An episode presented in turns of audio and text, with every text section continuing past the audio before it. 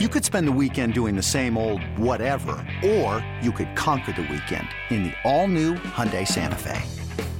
Visit HyundaiUSA.com for more details. Hyundai, there's joy in every journey. This episode is brought to you by Progressive Insurance. Whether you love true crime or comedy, celebrity interviews or news, you call the shots on what's in your podcast queue. And guess what? Now you can call them on your auto insurance too with the Name Your Price tool from Progressive. It works just the way it sounds. You tell Progressive how much you want to pay for car insurance, and they'll show you coverage options that fit your budget. Get your quote today at progressive.com to join the over 28 million drivers who trust Progressive. Progressive Casualty Insurance Company and Affiliates. Price and coverage match limited by state law. This is the Daily Tip presented by BetMGM. Now, here's Chelsea Messenger and Michael Jenkins. Let's bring in Mello Miller, a college football writer at the Draft Scout, co-host of the Mic'd Up podcast. You can find him on Twitter, Twitter at Mello. So, Mello, is this like your Super Bowl? It is. Uh, I mean, it's 6 a.m. in the morning right here, and I'm awake. I'm happy, and this is this is like Christmas morning. I, I get really excited for this stuff. All right, so we've got to talk about your mock draft because there was already a surprise. I saw it number two you have the Colts trading up for Will Levis. Explain yourself. Uh, there's a lot of smoke going on, and you know, you talk about betting with with this stuff. It's so hard because so many people lie about what is happening, but there's there's a lot of talk about Will Levis to the Colts, and I think that they're going to be working. I think the Texans are going to be working the phones too to try to get somebody to move up to that spot, and, and the Texans will do a good job of making other teams nervous and then they'll call the Colts and say, "Hey, we've got a lot of teams that want this pick. Do you want to come up and get it?" And I think that's when they panic and move up to get a guy like Will Levis. For some reason, we're seeing C.J. Stroud slip a little bit in the draft, but I think the Colts and you know the Mannings want this guy in Indianapolis, and I think uh, tonight we'll see it happen. So, Mello, what is it about Will Levis? What was it a couple days ago? Someone posted on Reddit that they talked to someone who was in tune with the Carolina Panthers front office, and they were going to take Will Levis instead. And all of a sudden, those odds shortened and for for a hot second, like he was one of the favorites to go number one overall. Now he's fallen back. Regardless of this smoke or what's going on, why has he seen his draft stock boost? And do you think he's worth the hype? Uh, I'm I'm with you. It, it sounds like it was a Reddit post where one of Will Levis's yeah. friends was telling everybody that he was going to go first overall. It felt very Ferris Bueller to me, like, oh, somebody saw him at 31 flavors, and the Panthers said they were going to draft him. right. I don't, I don't know. I, I, I don't know why. I'm not the biggest Will Levis guy, but I think when teams look at him, they see um, they can fix him. You know, they look at him and they see the big arm and they see the talent and they see him playing in an NFL offense. I heard one scouting report yesterday that said that they love the way that he called plays in the huddle. Is that what we're doing now? We just like guys that can talk in the huddle. I, I don't understand it. I, I haven't been a Will Levis guy, but you know I've been wrong before. And you know a lot of people question Josh Allen when he was coming out if he could do it. I think they see a lot of the same things with Will Levis, and we'll see what happens. You know, you talk about guys that have slid in the draft.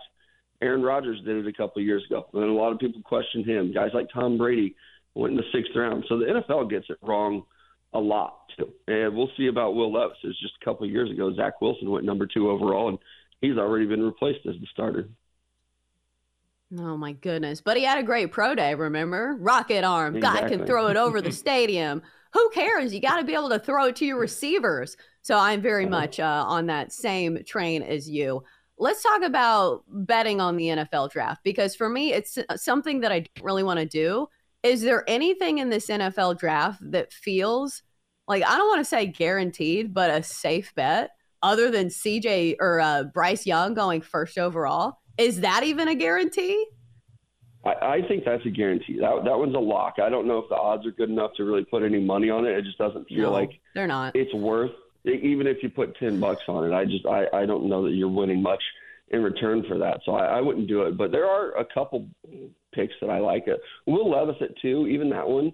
I'm kind of right there with you guys as far as betting on the NFL draft because you do hear things, but you have to decipher what is a lie. What what are teams just putting out there because they know they're trying to work the board.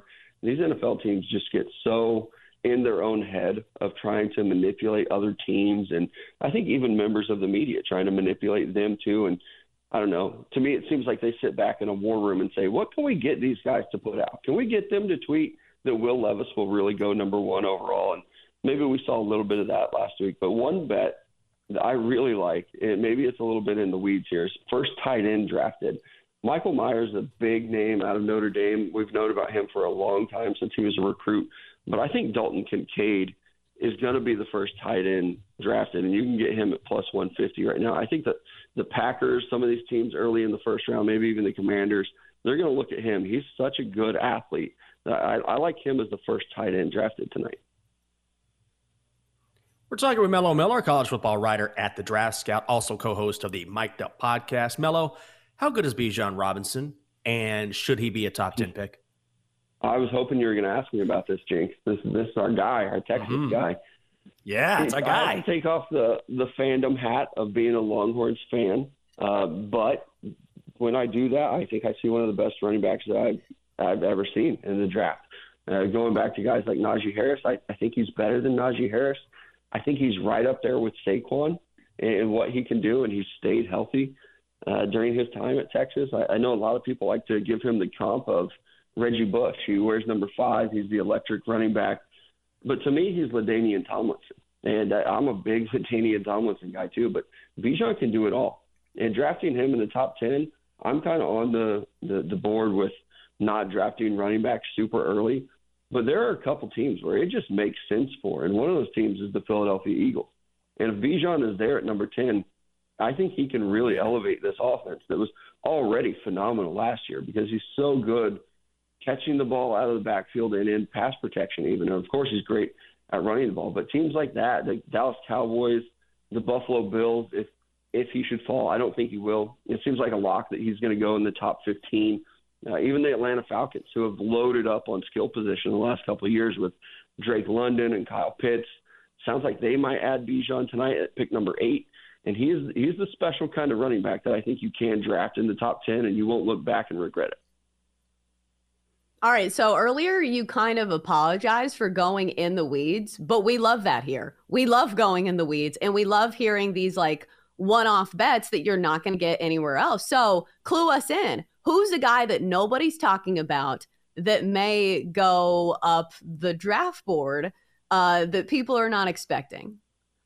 I don't, I don't know if there is anybody this year. There have been so many reports of, of guys going up the draft board that I don't know that there's any that are really surprising me. Uh, I, I guess Bijan a couple weeks ago probably would have been a surprise.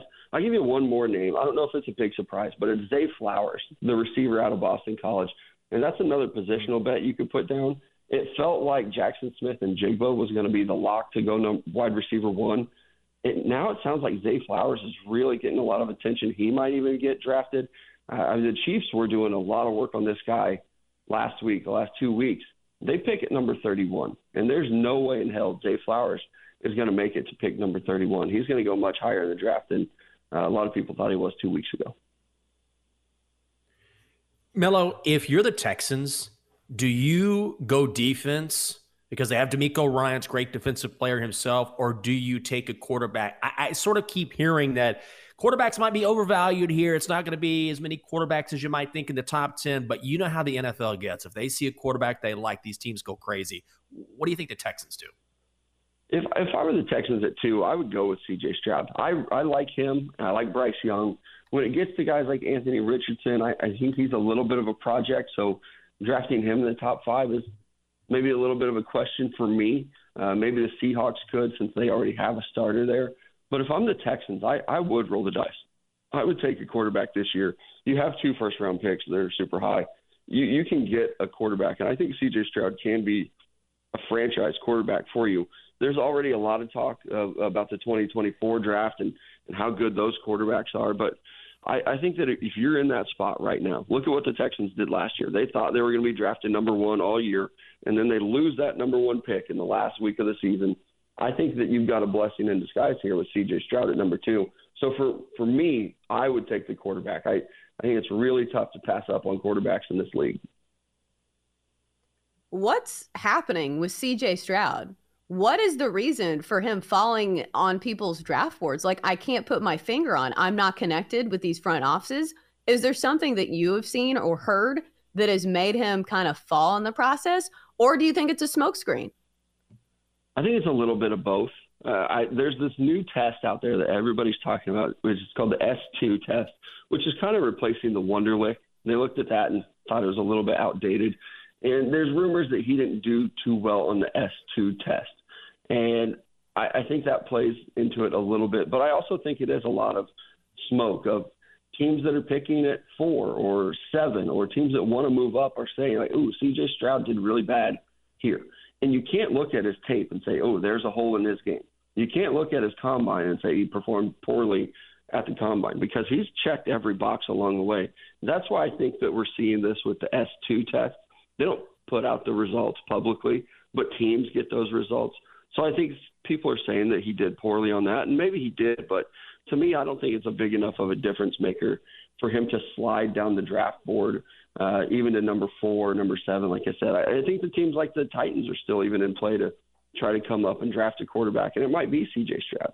If, if he falls past the second pick, I will be surprised and a little bit disappointed just because I think that he is QB two in this class, and I think he's a really good franchise quarterback. Mello, just a couple minutes here, so we don't have a ton of time, but I wanted to ask you which big name do you think is a little overrated, or maybe to put it more nicely, has more question marks than others do? Can I say Will Levis again? uh, I didn't go yeah. in too hard on him earlier, but I just I don't see it with Will Levis at all, and even part of me wonders if the guy didn't eat bananas weird, would we be talking about it? If he didn't put mayonnaise in his coffee, would we be talking about Will Levis because when I turn on the tape at Kentucky, I don't see much production there. And maybe these NFL teams will get him and they'll fix him, like you said, but I just don't see it. To me, he's not a first round quarterback, and he's a guy that's probably going to be drafted in the top five. And I, I hate to go in on you know these college kids, but when I look at him as a football player, I'm just not seeing what the NFL is seeing. Ooh, a strong take there. It feels like Will Levis is definitely somebody either like a lot or you think he's going to be a complete bust. We shall see what happens tonight on the or in the NFL draft. Great insight from Mello Miller. You can find him as the co-host of the Mic'd Up podcast and also also a college football writer at the Draft Scout. Mello, thanks for waking up early. We know it's a big day for you. So we appreciate you taking some of your day to stop by and talk to us. Thanks for stopping by. Thank you, guys. Let's do it again soon. For more, listen to the Daily Tip presented by BetMGM. Weekday mornings from 6 to 9 Eastern on the BetQL network, the Audacy app, or wherever you get your podcasts.